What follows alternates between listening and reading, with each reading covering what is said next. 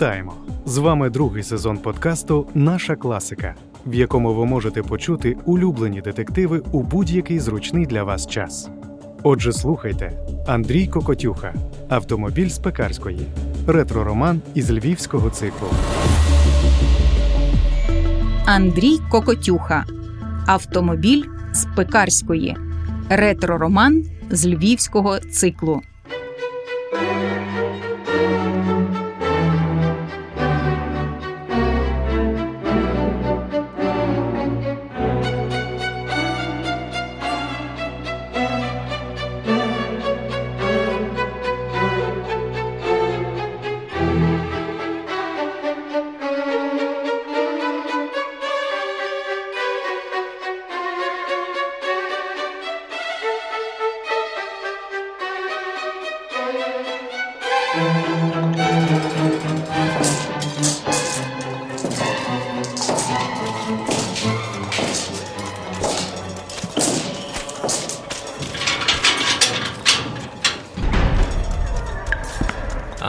Ось де ви зараз мешкаєте, пане Сілеський.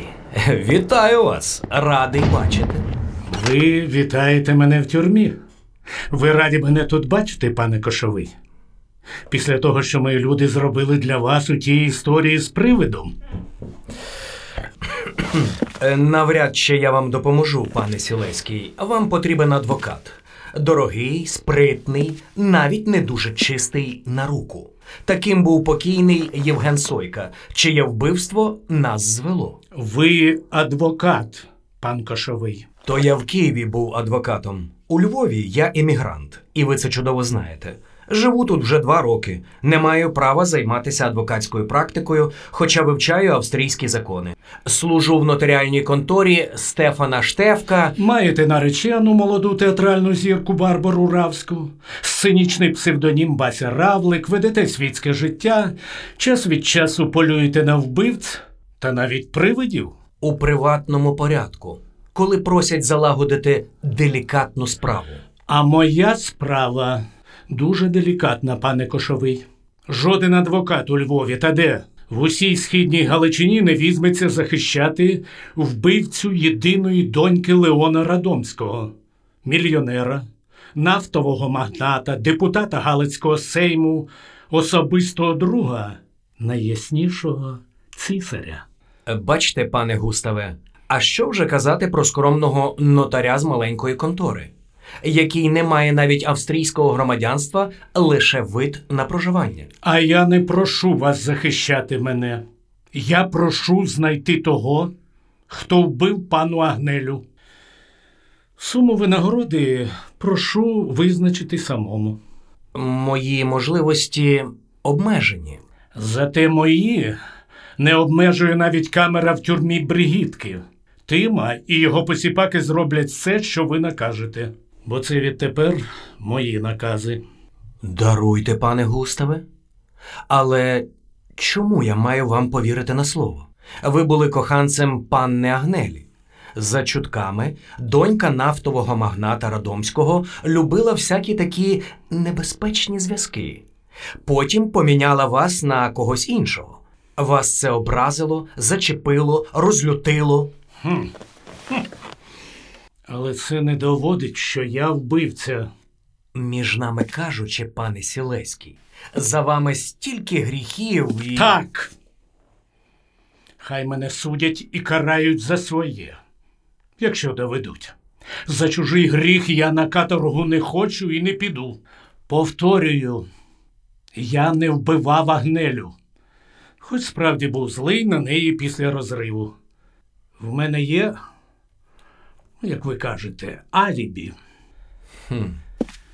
Так чому ви досі не сказали про це комісарові Віхурі? Сидите за ґратами 5-й день, могли б давно вийти. Бо тієї ночі, коли Агнелю вбивали, я сам застрелив одного негідника. Він нахабно зайшов на мою територію, оголосив мені війну, я мусив покарати його при свідках.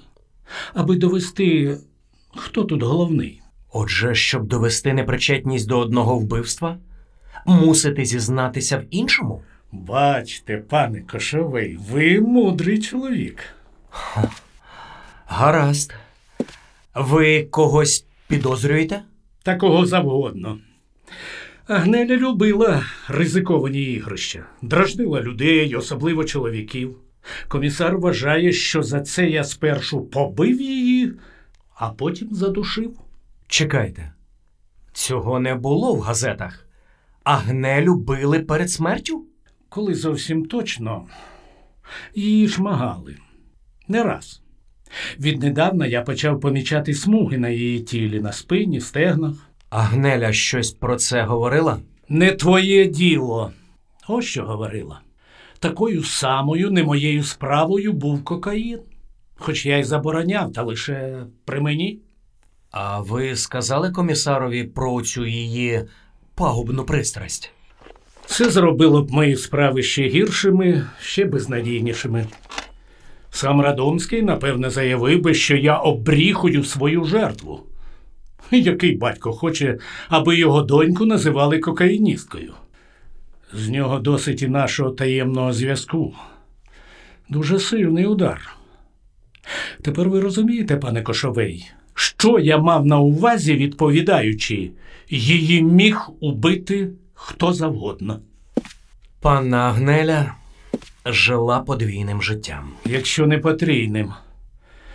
Я ризикну припустити, що вона часом була більшим ворогом собі, аніж комусь іншому. Те, що ми були коханцями, не єдина її таємниця. Ну все, мені пора. Зроблю, що зможу, пане Густаве. Ви не янгол, та відповідати справді маєте лише за свої гріхи.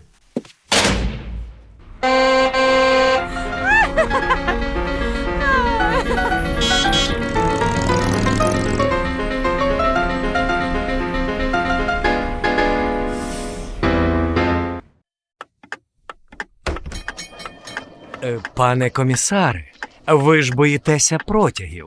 Що скаже на прочинене вікно пані Віхурова? Дружина саме звеліла відчиняти вікно. Черговий лікар, якого вона мені привела, сказав: треба більше свіжого повітря. Так. Та не заговорюйте зуби, пане Кошовий. Що ви в біса творите? Я перепрошую... Справді не розумієте, куди влізли цього разу? Не розумію. Грим би вас побив. Якщо ви про зустрічі з паном Сілеським, то він має право на відвідини і отримання передач у тюрму. Не вдавайте дурника. У вас це добре виходить. На вашу біду я це знаю. Ви говорили з Сілеським про вбивство Агнелі Радомської, молодої багатої коханки цього старого бандита. Він мені сказав те саме, що раніше вам. Не вбивав панну Агнелю. А вас це не стосується, пане Кошовий. Хіба ви почали працювати на кримінальний світ? Коли так, у нас з вами буде інша розмова. Пане комісаре, коли ми вже все одно при цьому, дозвольте кілька запитань. Вони стосуються цієї непростої справи. Нахабність ваша вже давно безмежна. З якого дива я повинен вам щось відповідати? А ви допитувати мене, а? Пане комісаре, мені потрібні докази, що саме Густав Сілеський убив свою коханку. Я матиму їх, забуду сюди дорогу. І житиму далі, як жив. Я не повинен вам, сторонній особі, нічого доводити. У такому разі я зроблю так, аби те саме вас запитали газетярі. Я популярний у Львові після відомих вам подій. Мене послухають, повірте.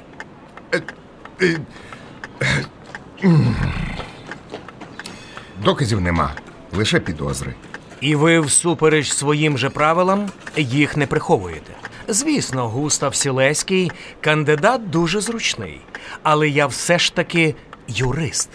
І вірю, ви так само хочете кари для справжнього вбивці. Сілеський убивця. Ні, пан Густав – підозріла особа з поганою репутацією, котра першою потрапила в поле зору преси і поліції. його звинуватити простіше, бо в це повірить відомий та впливовий промисловець, мільйонер Леон Радомський.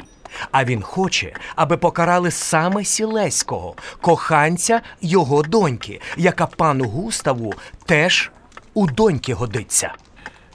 Визнаю, важко з вами не погодитися. А що взагалі слідству відомо про вбивство? Я знаю з газет, задушили біля власного будинку на Пекарській, у салоні власного автомобіля, шкіряним паском. Панну Агнешку спершу вдарили в лице, збиваючи з ніг. Це означає, що в той момент за кермом вона сидіти не могла. Вийшла з Бенца, говорила з кимось знайомим, настільки добре знайомим, що підпустила до себе близько. Напали на неї раптово. Потім уже на землі жертву перевернули на живіт, ймовірно накинули зашморг і душили, впираючись коліном у спину. Її власний шкіряний пасок? Так. Уже потім для чогось затягнули труп у автомобіль, примостивши його за кермо, аби так і знайшли потім тіло. Той, хто це зробив, фізично досить сильний. Ну, пан Сілеський не єдиний сильний чоловік у Львові. Але він не має алібі. Судячи з ваших слів, його мотиви так само не встановлені. А щодо алібі, на момент убивства його не мають також і інші особи. Так. Ви про кого? Про тих недругів панни Агнелі, про яких ані поліція, ані пан Радомський, ані тим більше я досі не маємо жодного уявлення. Встановити ближнє коло, пане комісаре, це ж елементарно. Останнє, що хочу чути від вас, так це повчання, як треба працювати поліції. А працювати треба. Забалакався тут з вами. Морочте голову. Ідіть і не крутіться під ногами. Хоча, кому я це кажу?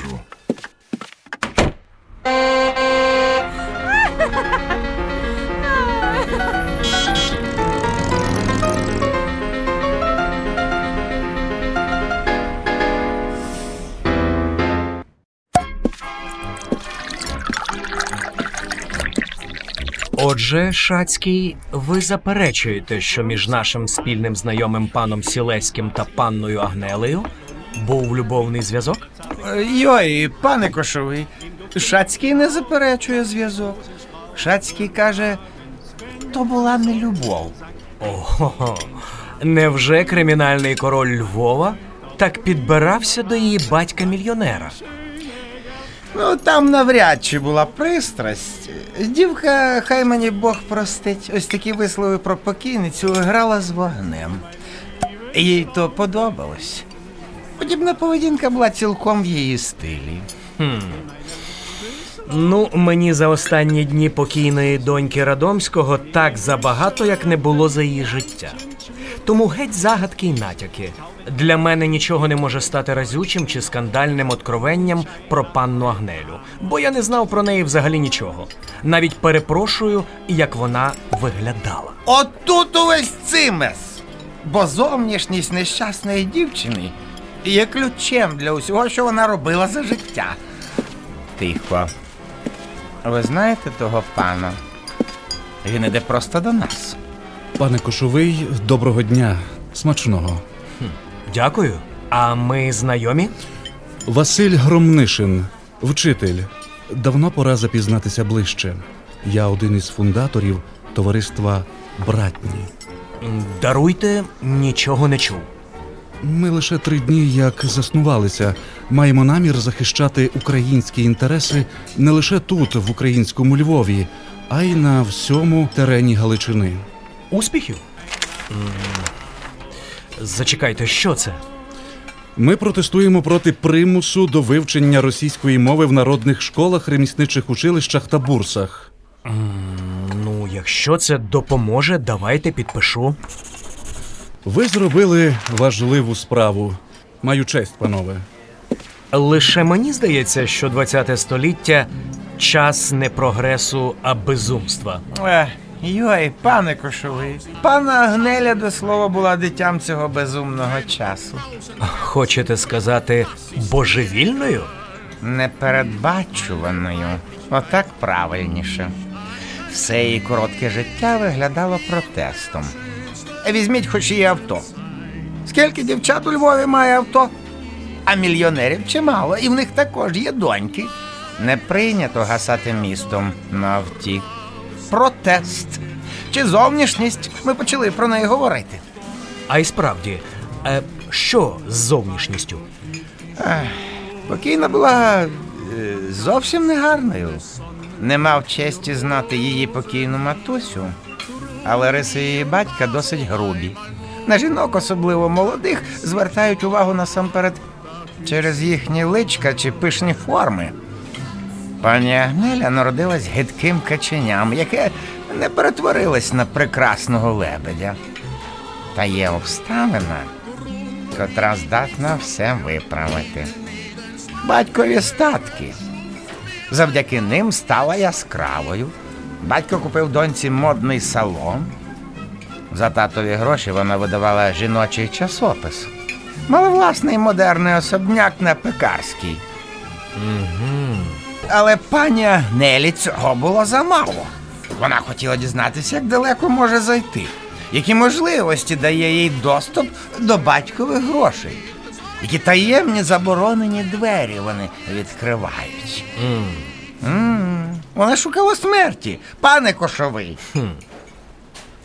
А знаєте, Шацький, ви маєте рацію.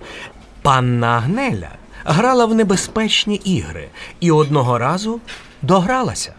Її шмагали канчуками чи різками, Шацький. Часто. Останній раз незадовго до вбивства. Йой! Я теж так думаю.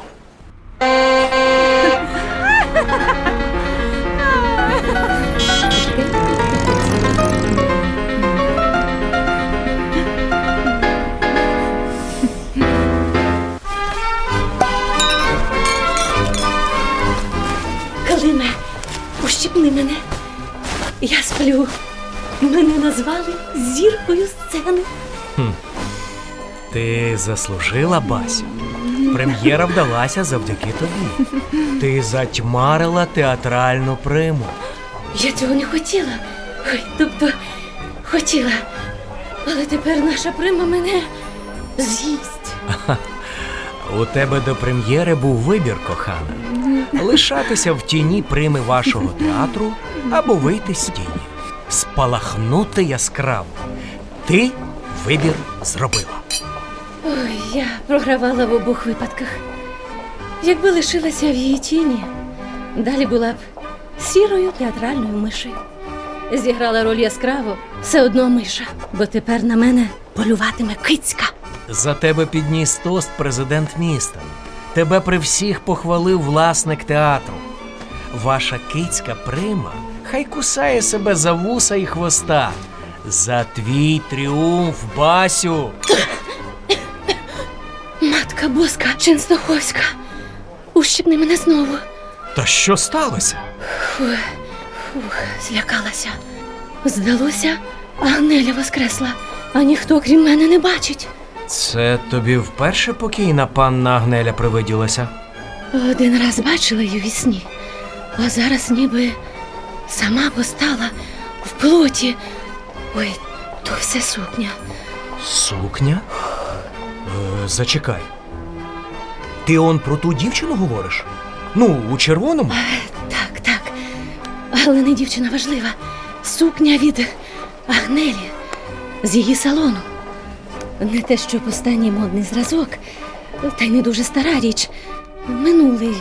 А точніше, позаминулий сезон. Торішня осінь.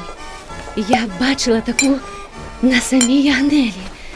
Приходила в ній до нас у театр. Теж, пригадую, була прем'єра. Може, це одна з її шанувальниць? Ой, для того, аби шанувати Агнелю чи пам'ять по ній, не конче так убиратися. Я хотіла сказати, що бачила цю саму або подібну сукню На ній самій. Чекай, Басю. Ха, цікаво, на тій дівчині одяг убитої? Ой, та де, Климе? Ні. Я помилилася. Сукня просто схожа. Ніхто не буде в здоровому глузді вдягати чужу сукню. Тим більше Дана Лилик.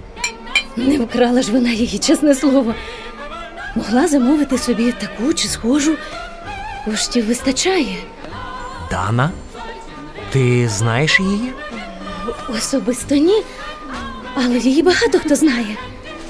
Помічниця Агнелі, ти ж бачив її на похоронах. А, так. Та, яка не плакала. Угу. Не мала сил, виплакала всі сльози, вбиту найближчу їй людину. Коли так, панна Дана має знати багато, так. Я мушу з нею поговорити. Що? А, та ні, нічого. Познайом мене з Даною Лилик. Якщо ти представиш мене пані Богданович, давно про це мріяла. Ви ж приятелі? Ну, я б так не сказав. А де вона? Ой, іде просто до нас. Її тут тільки не вистачає. Вітаю з прем'єрою, вітаю, панно Басю. Власник театру – мій добрий приятель. Він має тепер на вас великі плани. Рада чути добру звістку, тим більше від вас, пані Магдо. Маю честь познайомитися з вами нарешті. Обіцяю не пропускати жодної вашої вистави. Тепер дозвольте вкрасти у вас пана кавалера на кілька слів. Так, звісно, пані Магдо. Климе, любий, я поки підійду до Дани. Давно не бачились, пані Магдо. Все, як домовлялися. Не потрапляю вам на очі. Ми домовлялися, що ви не стаєте в мене на шляху і не пхаєте носа в мої справи. Ви все порушили. Дозвольте з вами не погодитись. Я тихо, мирно займаюся своїми справами в конторі пана Штефка. Ні, ви займаєтесь не своєю справою. Ви працюєте на Густава Сілеського і робите все, аби виправдати вбивцю. Не робіть круглих очей. Я говорила з комісаром Віхурою. Перепрошую, але я не маю жодних повноважень, щоб виправдати будь-якого вбивцю. Тим більше, що провина пана Сілеського не доведена. Її доведуть дуже скоро. І вашого колегу, злодія, надовго посадять у тюрму Бригідки. Або ще краще, присудять каторжні роботи. Вбивцю моєї близької коліжанки Агнелі Радомської буде покарано. Ви цьому не зашкодите. Інакше що? Інакше ви відчуєте на собі не лише силу мого гніву, а й силу мого впливу тут, у Львові. Не забудьте, обставини, які розлучили мене з нареченим, досі мною не з'ясовані. Мені досі здається, ви приклали до того руку. Ви вже закидали мені це. Але так і не пояснили мій імовірний навіть мотив. Для чого мені було сварити вас із нареченим паном Адамом? Ви знову шукаєте винних у своїх особистих негараздах, пані Магдо. Не припините відбілювати Сілеського, згадаю й цю зухвалість. Краще готуйтеся до власного весілля. Гляньте, нареченим махає вам рукою. Сказала б до побачення, та ліпше вам мене не бачити. Бо наступна зустріч буде, якщо ви не припините лізти в справу Агнелі. І ось тоді ви добре пошкодуєте.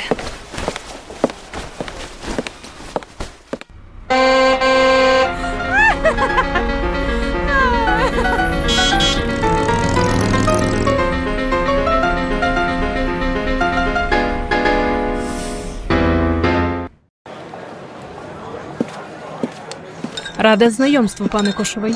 Дякую, що знайшли для мене час, панно Данно. Бо вчора на бенкеті нам би не вдалося поговорити. Дозволите запропонувати десерт до кави? Котра тепер година? 12:00 пополудні. Коли так можна і десерт.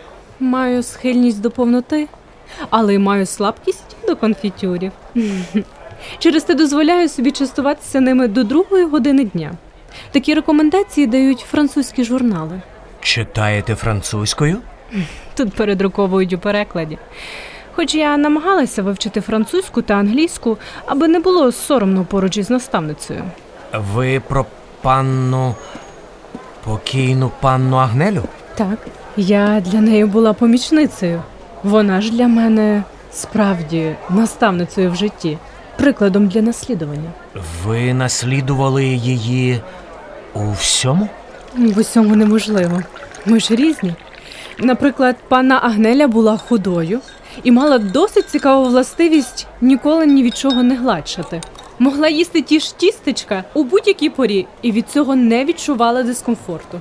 Але вона ніколи не носила суконь, здатних підкреслити фігуру. Вважала свою статуру не надто вдалою, тож завжди обирала одяг більше, ніж треба. Набагато? 1 чи 2. Часом я себе тішила думкою, що вона в глибині душі заздрить мені. Я ж бо така пампушка. Ого, ви чудово виглядаєте, панно Данно. Жодних пампух чи пирогів я перед собою не бачу. Дякую за компліменти. І давайте на цьому облишимо церемонії. Вас цікавлю не я. Вам цікаво розпитати мене про пану Агнелю. Мене так само цікавите і ви, як особа, наближена до загиблої. Вбитої. Називайте речі своїми іменами. Пана Агнеля завжди робила тільки так. Правда чесніше за цноту, пане Кошовий. І правда в тому, що пану Агнелю вбили. Задушили у власному автомобілі біля власного будинку. Хтось бажав їй зла. І тієї ночі втілив темні бажання. Гаразд. Мені справді потрібна допомога. Вірніше, порада. І надати її може лише особа, котра була близька з Агнешкою Радомською. Здається, саме ви з таких. Вам не здається. Так є. Панна Агнеля постійно була серед людей. У вирі життя. Не ховалася у мушлях. Проте не раз сказала мені: не будь мій тато мільйонером, коло тих, хто називає себе друзями, звузилось би до тебе однієї, Данно. Невже її не могли полюбити такою, якою вона була? Без татових статків? Модного салону, журналу, кам'яниці на Пекарській та власного автомобіля? Дуже смішно, пане Кошовий. Якщо в пані Агнелі було мало справжніх друзів, вона, напевно, мала багато ворогів? Мале коло колег та коліжанок зовсім не означає, що мусить бути велике коло ворогів. Я б швидше говорила про заздрісників. І, пане Кошовий, я досі не розумію, чому говорю з вами про особисте життя вбитої компаньонки. Ви ж не комісар Віхура. Мій інтерес до цієї історії неофіційний. Дію в інтересах приватної особи, яку з вашого дозволу не називатиму. Ваші дії допоможуть покарати вбивцю швидше? Саме для того я взявся за доручення. Коли так, я до ваших послуг. Звісно, якщо зможу допомогти. Ваша партнерка вела таємне життя. Я правий? Я була посвячена в її інакше життя. Воно жодним чином не було злочинним чи кримінальним. Втім, подробиці дізнавайтеся самі. Підкажу лише, де шукати відповіді. Чому ви не хочете говорити? Адже ж ви почали. Я підтвердила ваш здогад. Розповідати про інше не буду навіть після смерті Агнелі. Тим більше після її наглої смерті. Не хочу, аби така ганьба звучала з моїх вуст. Наруга над пам'яттю. Ось як я це сприймаю. Втім, підкидаю вам ниточку. О, інтригуєте? Допомагаю, як просили. Отже, є віла на вулиці Зеленій. Будинок невеличкий, дуже затишний. Ховається там у невеличкому садочку. Я орендувала її минулої осені, в листопаді, за дорученням пана Агнелі. Власник не знає, хто справжній орендар. І не має знати. Термін спливає за 1,5 місяці і, звісно, що продовжуватися не буде. Ви впізнаєте. Там жінки на фронтонах. Що я можу там знайти? Відповіді – не всі, хоча б частину. Я не маю ключа. Проте знаю, що від тих дверей є кілька ключів. У кого? Так само не відаю. Дійте, пане Кошовий. Найкраще завітати туди вдень. Зручний час десь 2 пополудні. Але дуже прошу, інформуйте, як просувається ваша справа. І давайте поговоримо про щось інше. О, нам несуть десерти.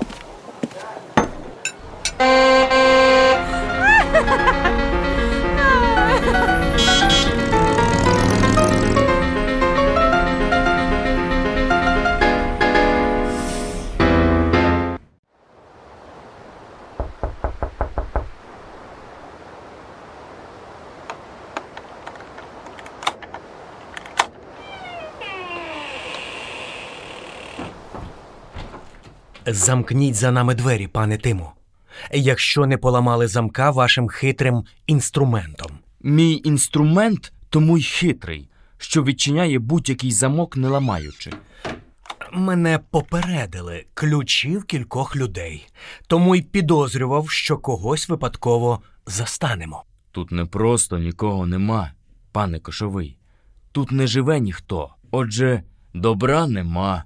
Нагадую, пане Тимо, ми прийшли сюди не за тим, аби ви принагідно щось крали. Ми діємо в інтересах пана Густава. От не треба нагадувати. Про наживу я так, при нагоді. Говорю, як звик мислити. Так, в цій кімнаті я нічого не бачу. А що в нас тут, за цими дверима? Мабуть, спальня? Ого! Матінко моя рідна, гляньте, що там на ліжку? 2 тонких шкіряних ременя, канчук із набірним руків'ям та 7 шкіряними хвостами. Хлист! Пан Густав казав про сліди на тілі панни Агнелі. Ось де і ось чим її шмагали. А це що таке на подушках? Венеційські маски, пане Тимо. Коли наречена служить у театрі, мимоволі про таке дізнаєшся. Ось це Колумбіна, це, здається, Баута, а це німа служниця. 2 звичайні карнавальні маски доміно. Книги на столику, без обкладинок. Вони тут ще й читають? Так, Захер-Мазох, школа розпусти, філософія в будуарі, всі книги французькою, вбита знала французьку. Тьфу! І фотографічний апарат до всього. Значить, треба шукати фотографії. Якщо їх немає в одній з цих шухляд, є, ось вони. Ви тільки гляньте, пане Тимо. Вони всі тут голі і в масках. Чоловік із батогом. Жінки різні, а пан один. Нічогенькі панські забавки. Тихо. До нас гості не розминулися. Що далі, пане Кошовий? Франце, я прийшла. Добрий день. Хто тут у нас? А ви хто? Хто ви такі? Вас прислав мій чоловік? Це він. За скільки ви купилися? Я дам більше, ніж Гошовський. Багато більше. Отже, ви, пані Гошовська. Якщо не помиляюся, ваш чоловік – пан Юзеф Гошовський. Депутат Сейму. Радий знайомству. А я не рада. Де Франц? Він мав уже прийти. Що ви зробили з Францем? Пані, тут нікого нема, крім нас. І ваш чоловік тут ні до чого. Пані! Пане Кошовий, вона що, помирає? Спокійно. Вона лише зумліла. Шукайте нашатир. Тут має бути нашатир.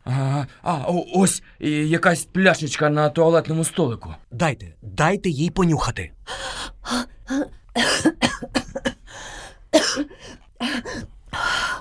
Бога ради, я прошу вас, не продавайте. Не викажіть моєму чоловікові. Ким би ви не були, панове, я благаю вас. Пожалійте мене. Я в халепі, панове, і я не знаю, як з неї вийти. Будь вона проклята. Агнеля? Агнешка Радомська? Ви знаєте, ви все знаєте. Молю вас заради Бога, заради моїх дітей, не губіть мене. Пане Тимо, допоможіть пані. Як вас звати? Ружена. Ружена. Допоможіть пані Ружені стати на ноги. Ось так. Вам не треба принижуватися, пані Ружено. Ми збережемо вашу таємницю.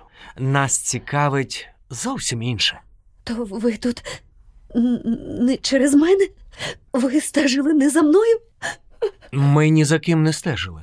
Якщо відповісте на мої питання, ваша таємниця буде збережена. А як не відповім, ви мене змусите? Чи знову почнеться шантаж? Перепрошую, пані, ми вас не шантажували. Я зрозумів. Вас шантажує хтось інший. Так. Ви назвали Франца. Вам загрожує він. Так. Чи він така сама жертва тиску? Пані Ружено, нам так і є про що поговорити. Так. Наприклад, про вбивство Агнелі Радомської. Вона ж бувала тут. І ви, і ще кілька невідомих мені поки що жінок і чоловіків. Точніше, чоловік на сороміцьких фото один. Один і той самий. Франц, так? Так. Гаразд. Ви мене вже знаєте. З ким маю честь? Хоча стоп. Впізнала. Бачила ваше фото на перших сторінках газет. Ви Клим Кошовий, та сама львівська знаменитість. І тепер займаєтеся убивством Агнелі. Ну, скажімо так, з'ясовую деякі обставини. Маю надію на вашу знамениту порядність, пане Кошовий. Що ви тут з'ясували і як взагалі дізналися про це місце? Звідки дізнався? Моя таємниця. Через згадану порядність не можу відповісти. Щодо відкриттів, тут у спальні серед іншого є шкіряний пасок.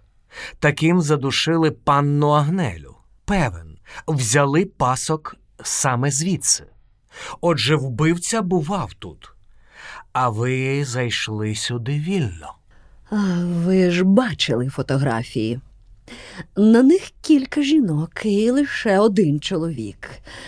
Тобто, за вашою логікою, я не можу бути єдиною кандидаткою на роль убивці. Франц? Я цього не казала, але, словом, Франц був коханцем Агнелі. Як дізнався, що вона переключилася на того відомого бандита, Густава Сілеського, сприйняв як ляпас, плювок. І я чула, погрожував Агнелі. Погрожував смертю? Просто погрожував. Хоча від Франца всього можна чекати. Я не знала, що він робив фотографії і продавав копії різним збочинцям. Сьогодні я прийшла сюди викупити в нього негативи. Більше мені нічого вам сказати, панове.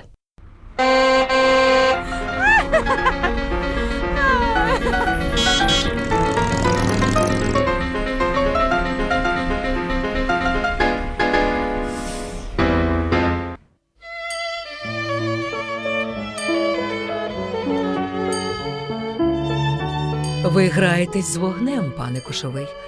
Інакше не можу пояснити нахабства, з яким ви з'явилися сюди. Пані Магдо, Господь із вами. Я постукав. Ви дозволили зайти? Мені хотілося дізнатися, чому саме ви так знахабніли. На жіночу цікавість я, власне, і розраховував. У вас 5 хвилин. Я говоритиму стільки, скільки треба. Краще вам мене вислухати, бо інакше я піду з цим до комісара Віхури. Почувши мою історію, він дасть їй хід, бо він не приватна особа, як ми з вами. Розголосу не уникнути. А історія брудна. Кине тінь на репутацію покійної панни Агнелі. Ще й її тато-мільйонер постраждає. Так, слухаю вас. Найперше, гляньте оці фотографії. Боже мій, яка гидота. Заберіться від мене. Так, це огидно, справді. Але одна з жінок у масках на знимках – Агнеля Радомська. Ось цей пан у масці, доміно та чорному плащі й циліндрі – такий собі Франц.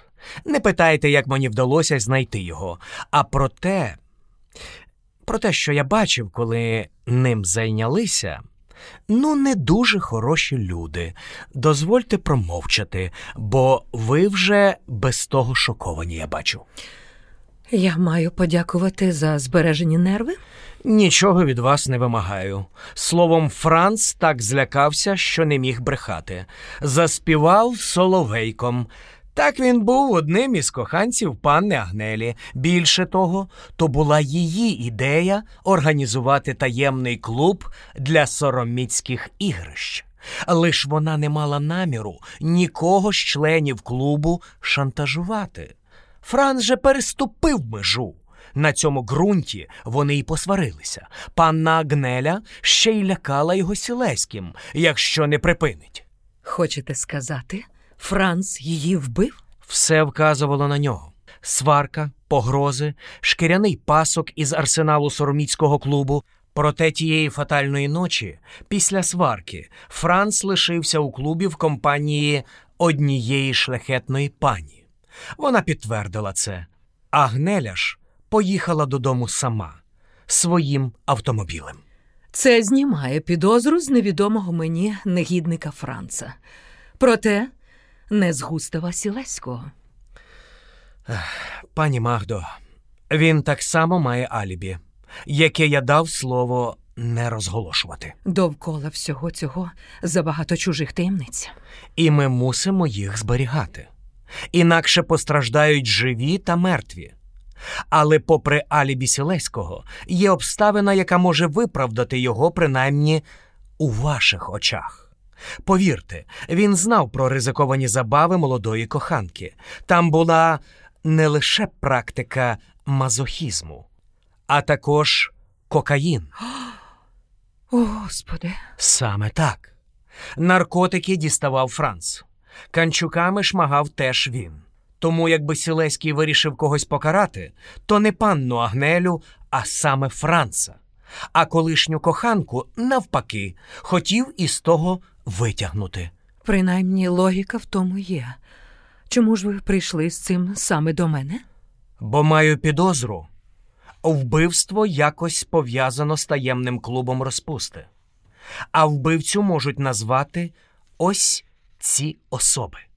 Одна ховається під маскою Колумбіни, інша під маскою німої служниці. Я нікого з них не знаю. Звісно. Просто прошу вас надалі не заважати мені, не чинити перешкод, дозволити докопатися до істини. Не знаю, чому я вам вірю. Гаразд. Вважайте, ми дійшли згоди. Я забираю свої слова назад. Дійте, як вважаєте за потрібне. І, Клементію... Прошу? Не знаю, чи зможу посприяти, але в міру сил завжди до ваших послуг. Завжди? Не тіште себе марними надіями. У всьому, що стосується саме цієї справи.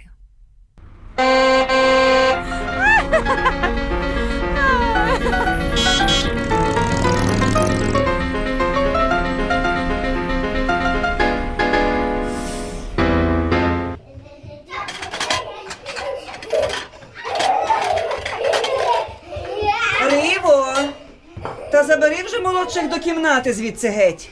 Заважають говорити з гостем. Пані Естер, мені ваші милі діти зовсім не заважають. Але моя Фейгале Естер таки права. Наші діти зараз заважають нам. Той дуже рідкісний випадок, пане Кошовий, коли ми не хочемо чути наших дітей. Діти мають шануватися. Здаюся.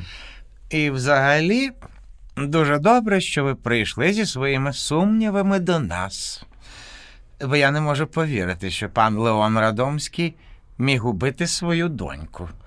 Я теж не можу, але багато думаю про це, Шацький. Не при пані Естер викладати всі огидні подробиці таємного життя пани Агнелі. Та повірте мені, навіть якби мільйонер Радомський дізнався хоча б половину з того, від ганьби не відмитися. Удар по репутації, хіба ні? Швидше так, пане Кошовий, аби не одна обставина, на яку ніхто не зважає. Кажете, панна Агнеля була розбещеною. Але ж розбестив її не хто інший, як рідний батько. Пані Естер, що ви таке кажете? Я не про ту розбещеність кажу. Але власний автомобіль для молодої панни, то я вважаю розбещеність. Знаєте, а ви праві, пані Естер. Пан Радомський мусив передбачити трагічний фінал для доньки, коли дарував авто. Хіба панна Агнеля не могла розбитися насмерть, не впоравшись із автомобільним кермом? Згоден. Моє припущення фантастичне. Батько не боявся репутаційних втрат, адже сам давав приводи пліткувати про доньку. Так. Проте мова? Панна Агнеля могла вдавати з себе іншу, шляхетнішу, лише для тих, хто знав її погано. Бачив лише власницею модного салону, яка гасає Львовом на власному автомобілі і є героїною світських хронік.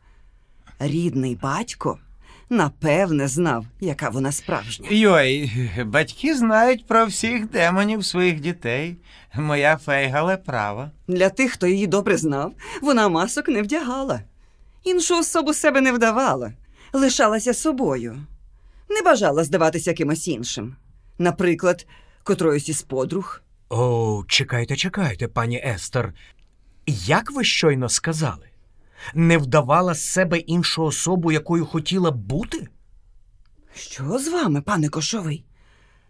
Вас ніби по голові вдарили. Все добре? Навіть дуже добре. Шацький, дозвольте поцілувати вашу кохану Фейгале. Пані Естер, ви щойно підказали, хто може бути вбивцею.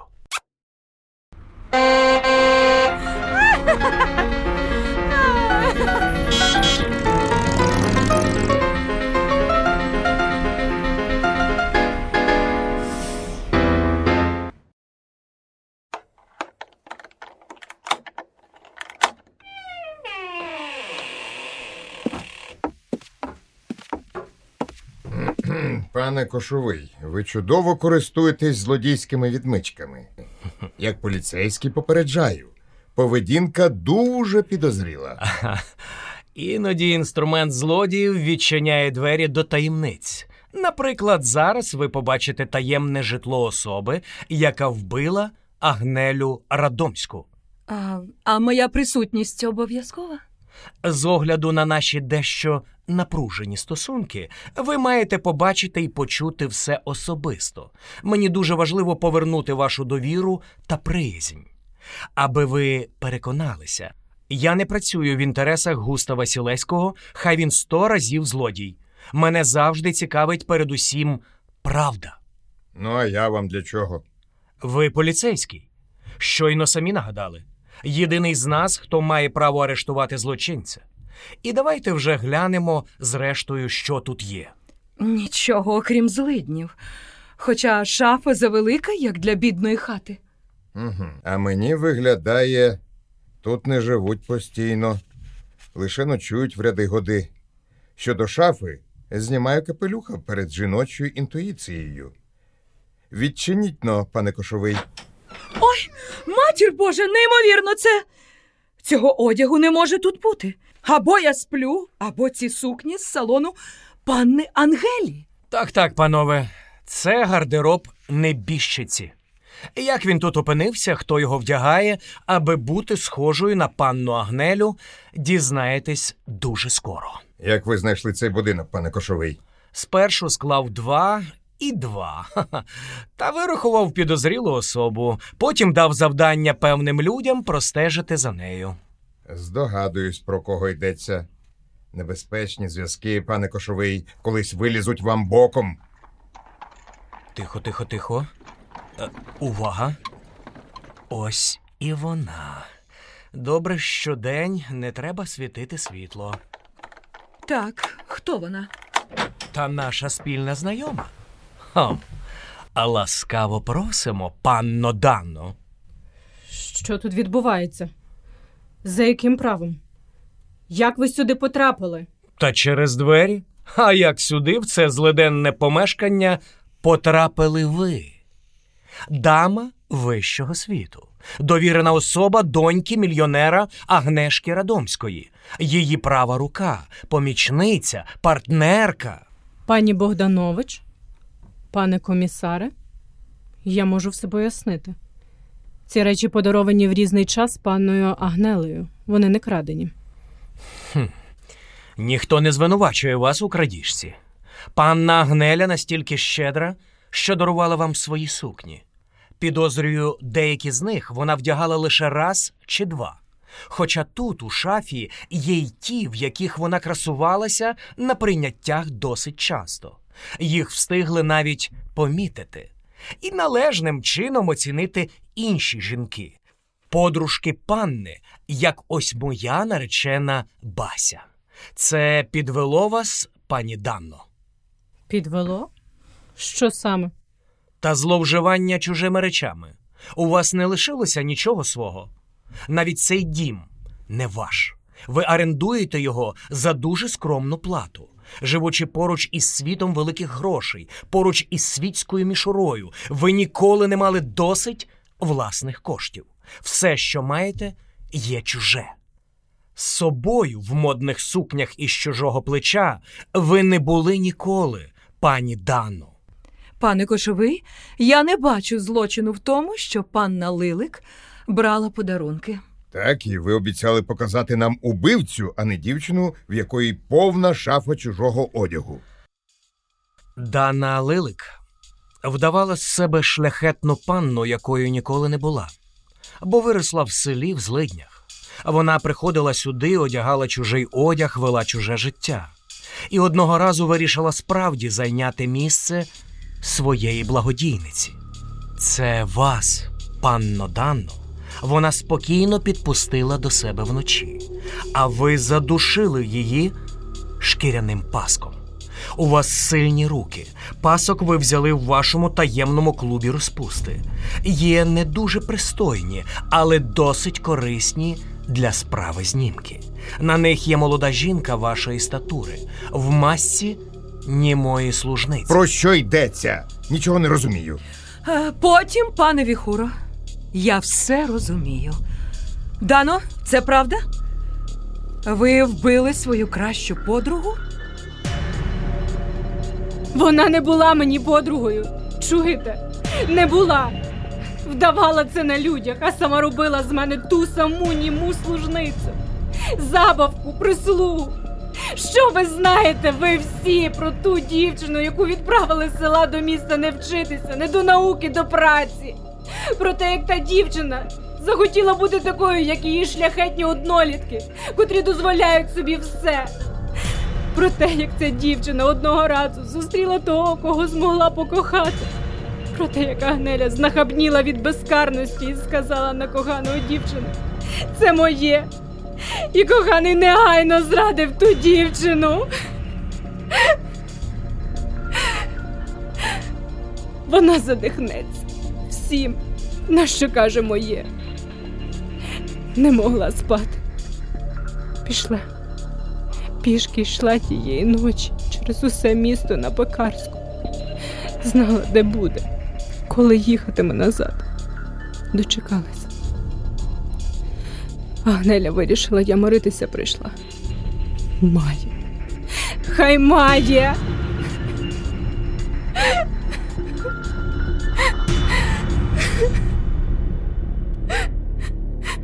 Панове, а мені її шкода, цю дівчину. Тим не менше, розмову продовжимо в моєму кабінеті. Тоді велике прохання. Не вдягайте зараз на неї кайданки. Я також цілковито підтримую.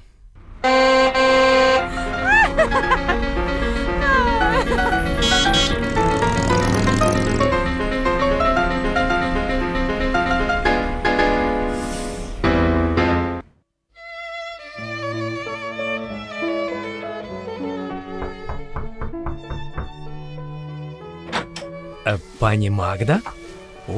Приємний сюрприз. Вам тоді похвалюся перший.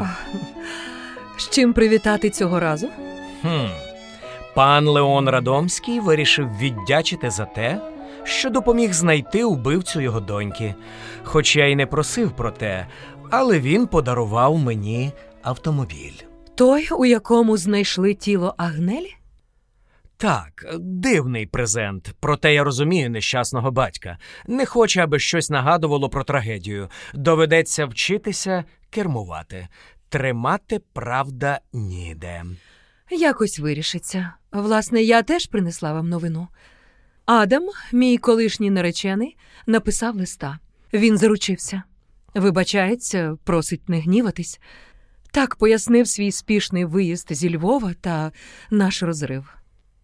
Це означає, ви не підозрюєте мене більше у тому, що я доклав до того року? Не підозрюю. То все насправді було дурне, Клементію. Словом, прийшла з миром. То я ставлю каву?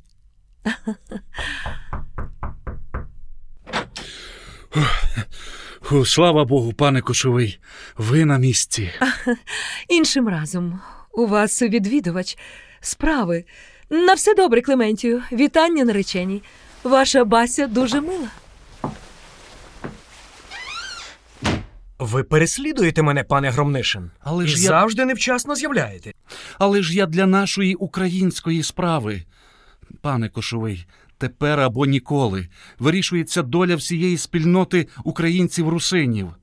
Якщо ми не зберемо потрібної кількості коштів, наше просвітницьке товариство «Братні» припинить своє існування. Прийшов до вас, бо тепер ви, відома людина, знаменитість, маєте змогу самі зорганізувати збирання таких датків. Так, ви за адресою. Готовий передати для потреб вашого товариства «Братні» автомобіль. Прошу? Так, автомобіль. Папери оформимо зараз. Продасте, ось вам і кошти.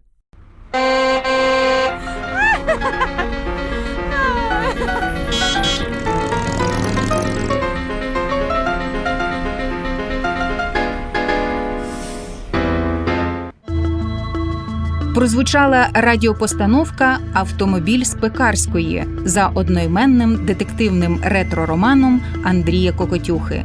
Ролі виконували Клим Кошовий, адвокат, народний артист України Євген Нищук, Марик Віхура, комісар поліції, заслужений артист України Сергій Калантай, Магда Богданович, вдова екс-комісара поліції, народна артистка України Ольга Сумська, Йозеф Шацький, дантист, заслужений артист України Дмитро Завадський, Естер Шацька, дружина Йозефа Шацького, заслужена артистка України Леся Липчук, Густав Сілеський, кримінальний авторитет, народний артист України Василь Чорношкур, Єжи Тима, бандит, актор Роман Ясиновський, Бася Равлик, наречена Клима Кошового, актриса Оксана Шевчук, Ружена Гошовська, дружина депутата Сейму, актриса Римма Зюбіна, Дана Лилик, помічниця вбитої Агнелі Радомської, актриса Анастасія Губанова,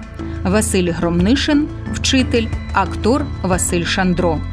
Автор сценарію – Андрій Кокотюха, постановниця Світлана Свиридко-Сірова, режисерка Марина Гольцева. Ваші відгуки надсилайте за адресою Хрещатик 26, Київ 01001 або на сайт Українського радіо чи на нашу Фейсбук-сторінку. Українське радіо «Культура» можна слухати і в мобільному додатку, набравши латиною «Суспільне.Радіо». Залишайтесь з Радіо «Культура». Ви слухали подкаст «Наша класика» від Суспільного. Записи надані з архіву Радіо Культура. Підписуйтесь на наші сторінки на будь-якій зручній подкаст-платформі.